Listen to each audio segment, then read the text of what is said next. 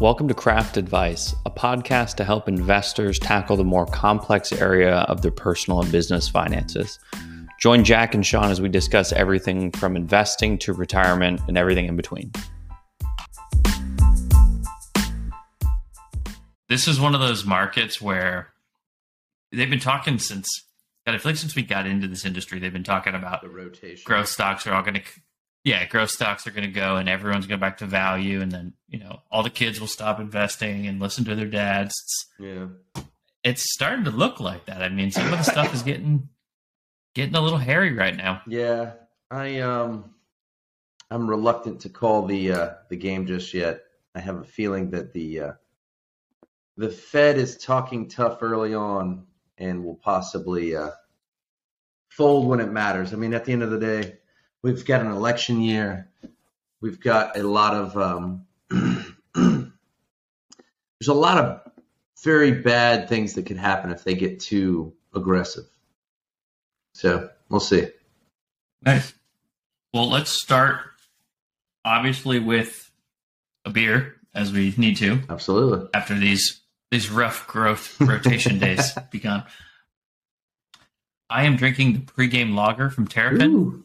Basically like their uh, you warm up with a few of these and you move up to some of their IPAs depending on what you want. Nice crisp little cheers beer, nice easy going light uh pale ale. I like So, it.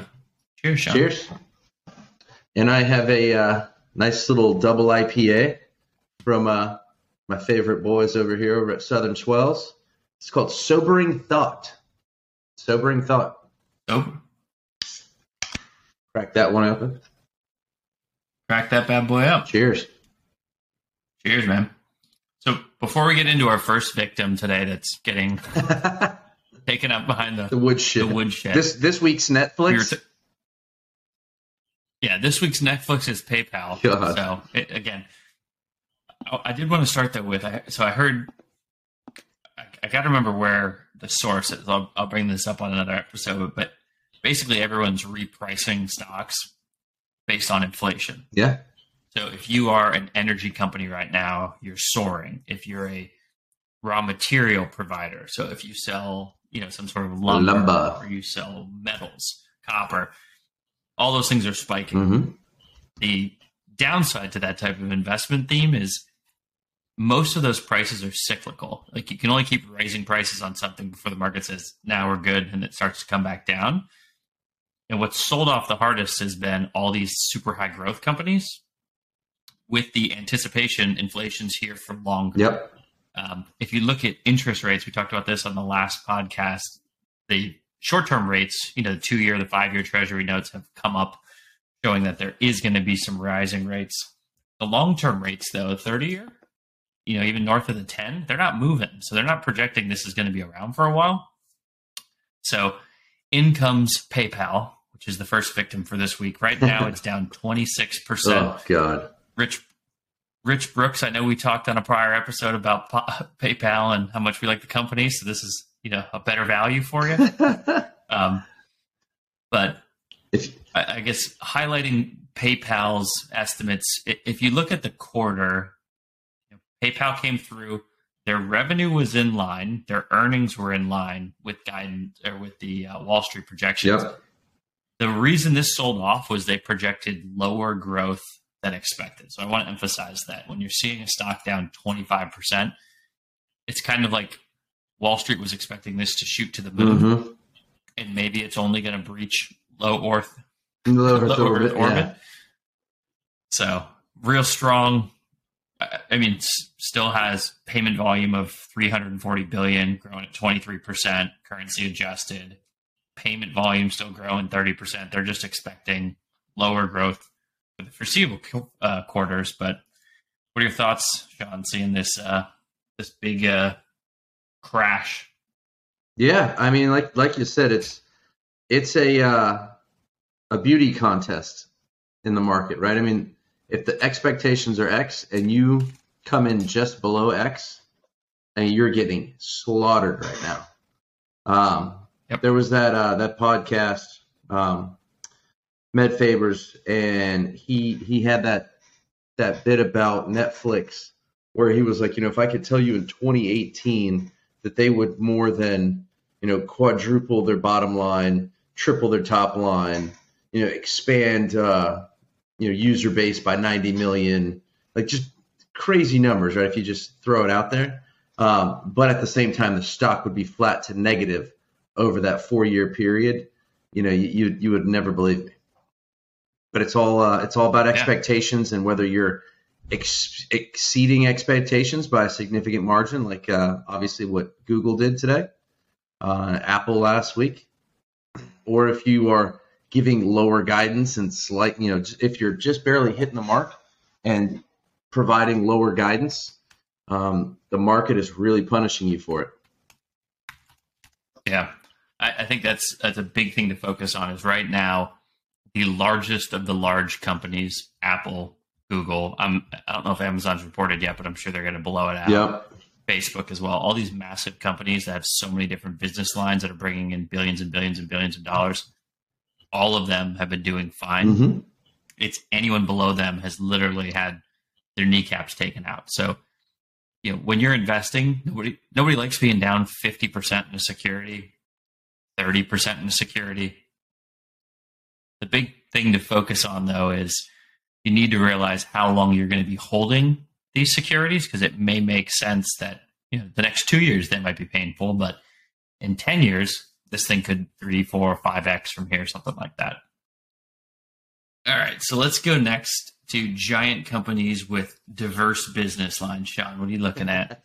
so, uh, by diverse business lines, you mean uh, monopolies? Uh, yes, exactly. But yes, all the big, uh, all the big tech guys have done exceedingly well in this environment. Um, you know, it pay it pays to own all the uh, the means of technological production. Um, I mean, you had Google come out, smash top and bottom line numbers, gave elevated expectations right going forward. Uh, the market really, really uh, enjoyed that one. They were up earlier today at one point around 11, 12 percent. Uh, believe right now we're sitting at about seven and a half percent in the green. So still a very, very strong day, um, especially considering the market's down. But, you know, I think you're going to see that from these. I mean, we've kind of joked, especially over the last couple years, that these have almost turned into like bond proxies because nobody's getting paid to sit and fix income anymore. Everybody's kind of stretching out in the uh, the risk curve.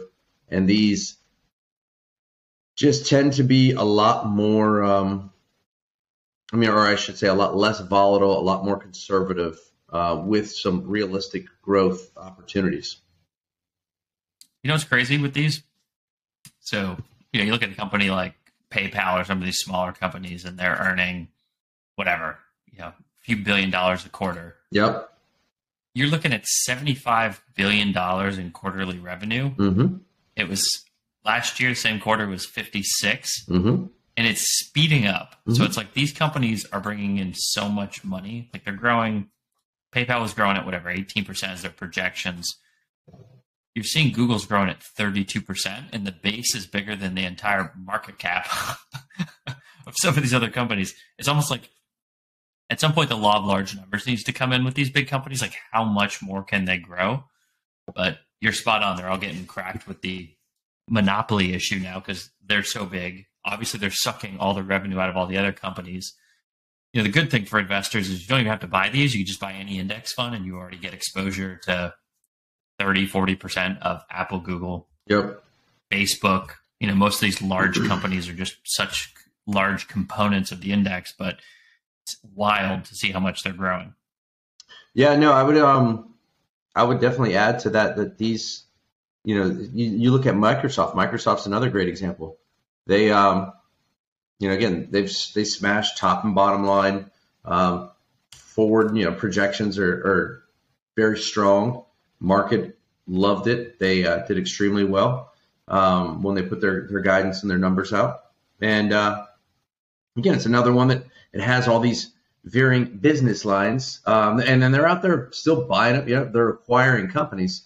Uh, but I was reading another uh, blog that was referencing how wild the current environment's growth numbers are. So a, a, a company as big as Microsoft is still seeing 30% year over year growth, um, which the last time they saw that was 1999. Wow. And on, on, a, on, a, on a much smaller scale, obviously, uh, a much smaller company at that point compared to where they are today. And uh, and that was the last time they saw consistent growth numbers in this range.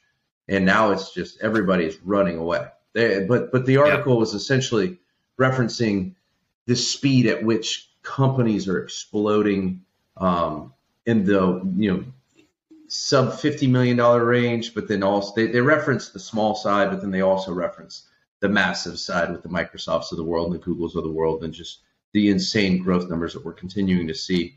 Um, some of that has to do with obviously a lot of the liquidity that's been in the market, um, thanks to the Fed, but also it seems as if there is a uh, almost an awakening, right? There's a lot of people that have been on the sidelines. There's been a lot of cash on the sidelines. You know, that's another thing that we've we heard about for a long time, and you know, when you know, since you and I have been in the industry, is you know, you've got X amount of dollars in, in cash, X amount of dollars just not invested only X amount of people are, uh, you know, invested in the market, and that number just is continuing to grow and grow and grow. And all of this money that's been sitting on the sidelines or not invested at all or not saved at all, it's starting to find its way into these companies and into the market, uh, and it's showing through with these growth numbers and, and uh, revenue numbers. Yeah, Google's also following Tesla and a few others, and they're announcing a stock split. So shares are going to basically get divided up by 20. 20 so they're doing 20 for one stock split. I mean, the stock's $3,000 a share.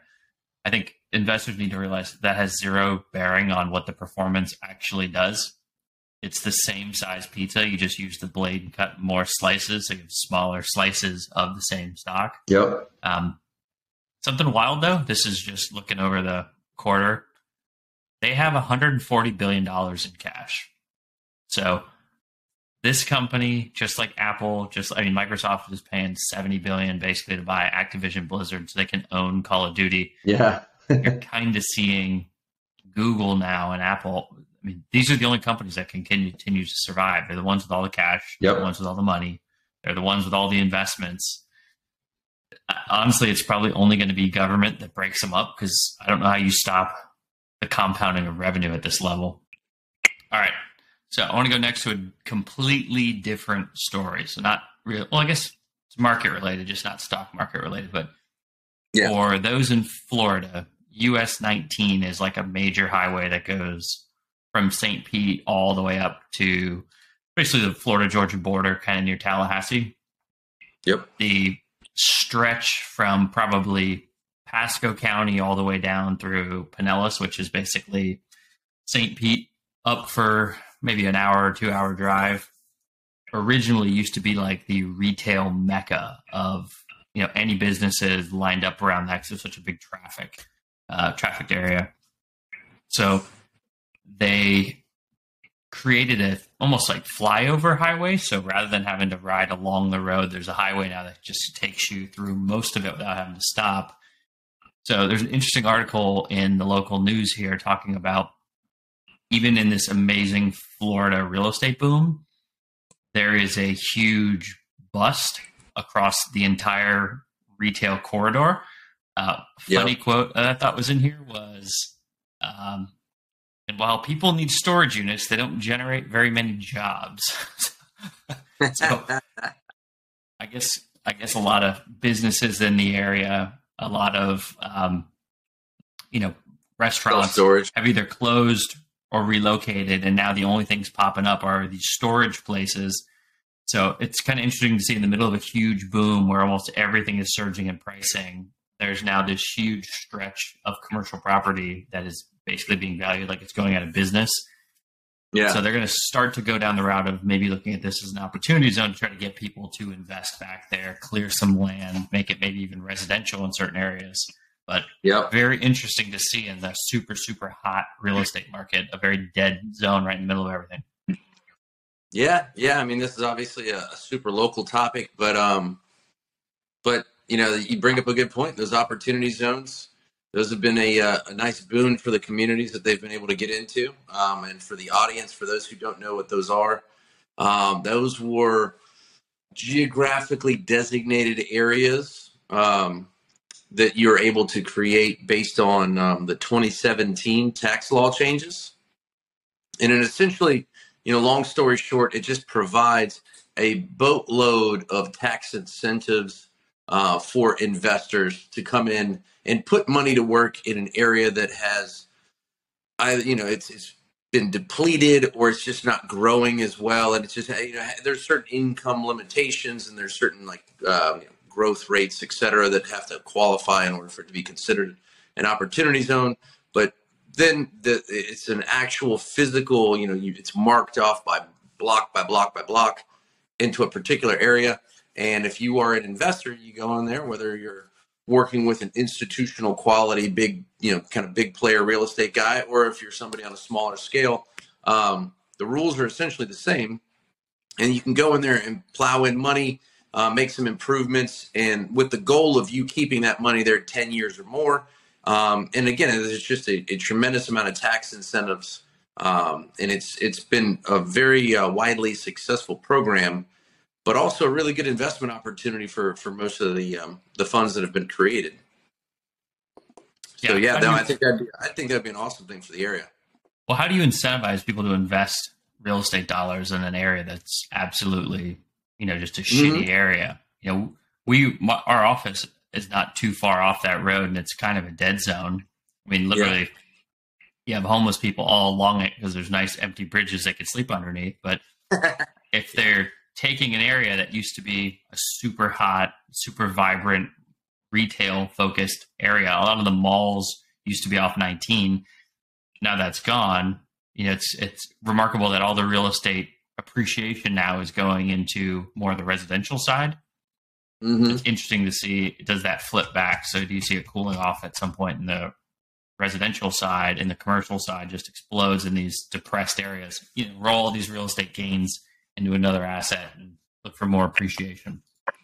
Yeah. It's like the Borg. All these giant cubes are taking over. There you go. Little nerd joke Borg for everybody.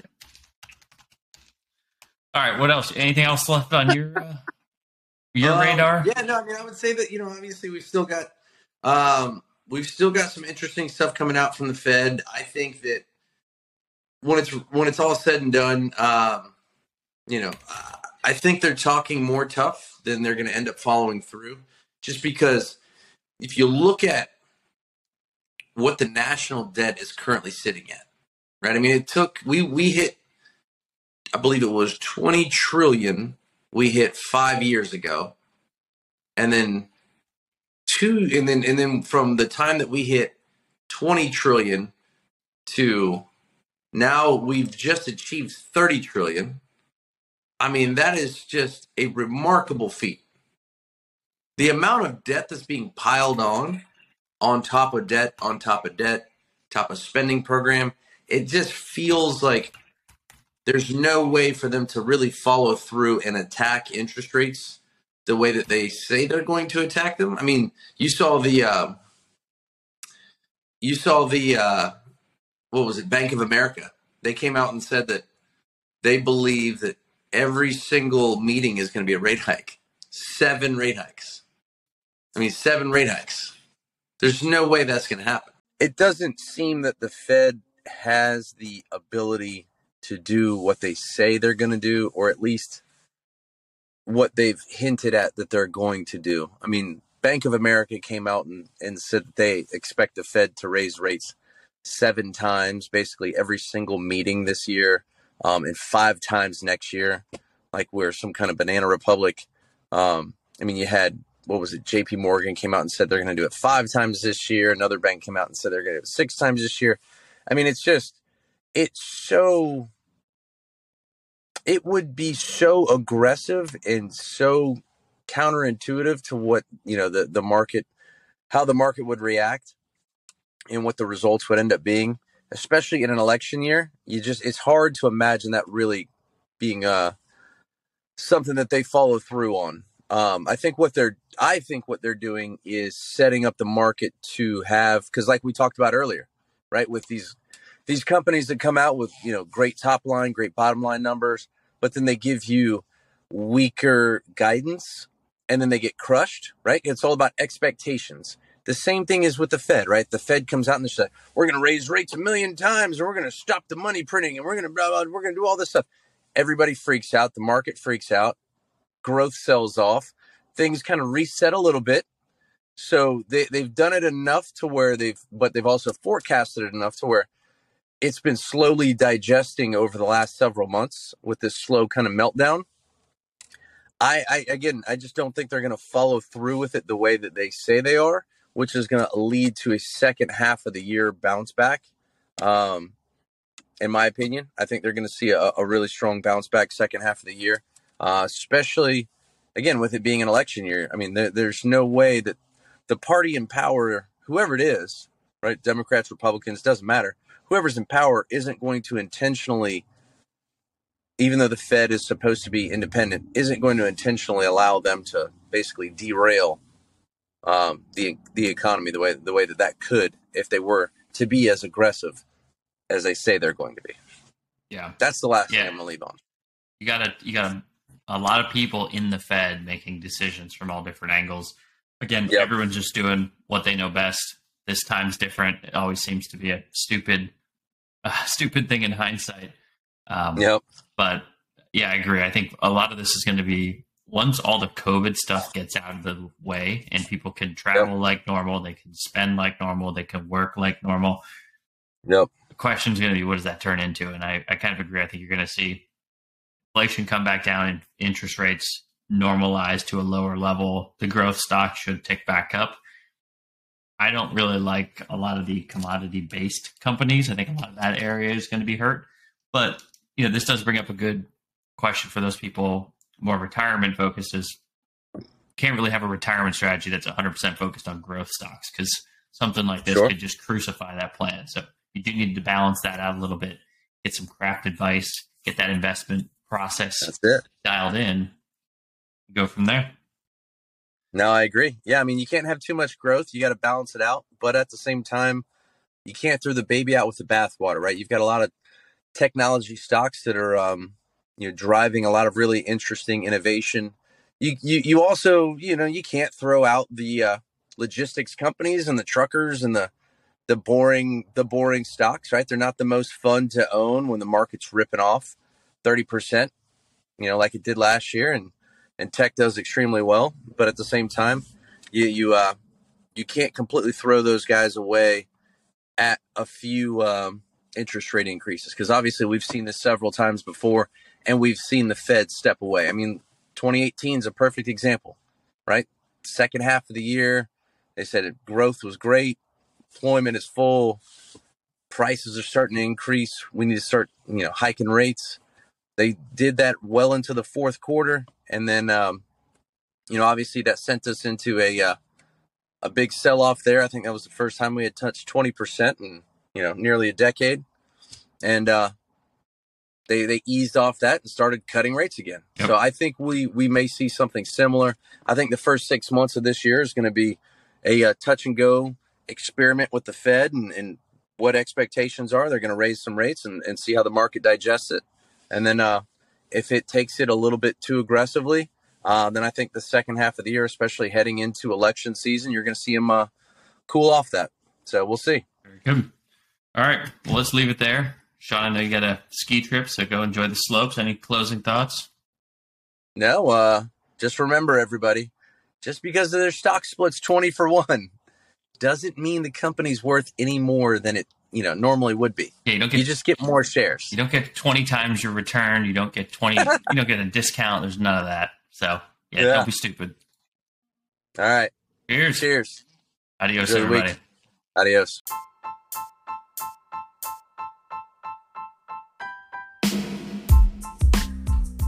Jack and Sean work for Senge Advisory Group, a registered investment advisory firm. All discussions between Jack and Sean or any podcast guests are solely their own opinions and do not reflect the opinions of Senge Advisory Group.